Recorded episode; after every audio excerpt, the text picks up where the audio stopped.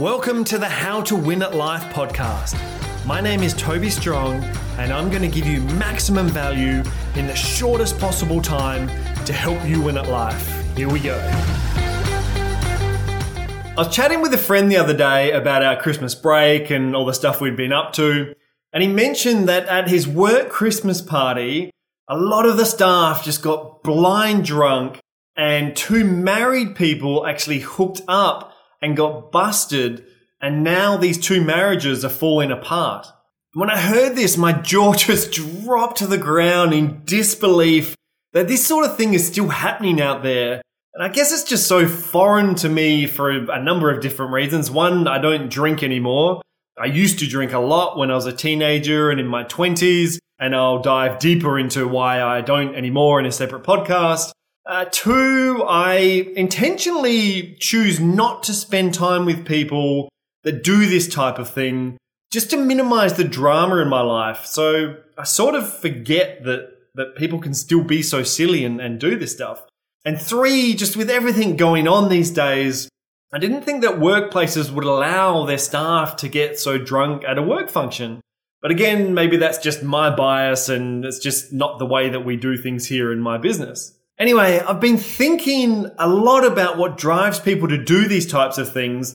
And of course, it's not black and white. There's a lot of grey. But I honestly believe that one of the most common reasons why people do stuff like this is just because they're bored with their lives. I think for a lot of people, they have these small shifts in their life, like getting a new job or getting a promotion or planning the next holiday, maybe buying a new home. But apart from this, they're living their lives on autopilot and have become bored with their life, which sometimes leads to looking for excitement in the wrong places or a midlife crisis.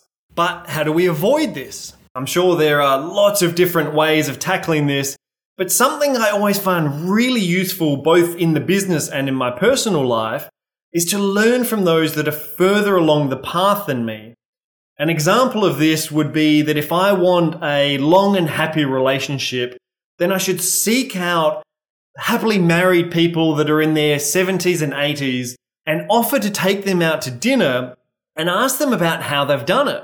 And it's such an obviously powerful exercise to do, but it's rarely done. Something similar to this, which I find fascinating, is reading books and articles about the reflections of elderly people or people on their deathbed because it just gives such amazing insights. And sometimes reading these things, I really feel someone's pain because they're expressing that they have these deep regrets, but they've left it too late in life to be able to do anything about it. And it's causing them to have this really heavy heart at the end of their life. And it's just powerful stuff. Bronnie Ware actually wrote a book specifically about this called The Top Five Regrets of the Dying. And those top five are I wish I'd had the courage to live a life true to myself and not the life others expected of me. I wish I hadn't worked so hard. I wish I had had the courage to express my feelings. I wish I'd stayed in touch with my friends.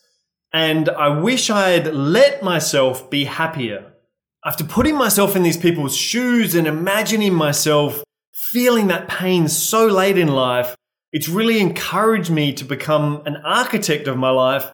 And as they say, live life by design to avoid a similar outcome becoming a reality for me. So here's something I've done to help design my future. And for planning the long term, I use a Google Sheet. And by the way, I know I've mentioned this in almost every episode and it might sound like I've got hundreds of Google Sheets but I only really have, well, I do have a lot, but the main ones are I have one for my goals, one for finance, one for family planning, and each of those has 10 or 15 tabs in it. So even though I talk about all these Google Sheets, they're actually, it's quite easy to keep track of them all. Anyway, in the far left, I have the year. So in the, in the first column and in cell A2, that is 1982, which is the year that I'm born. And then in the next column, I list my age, which starts with zero.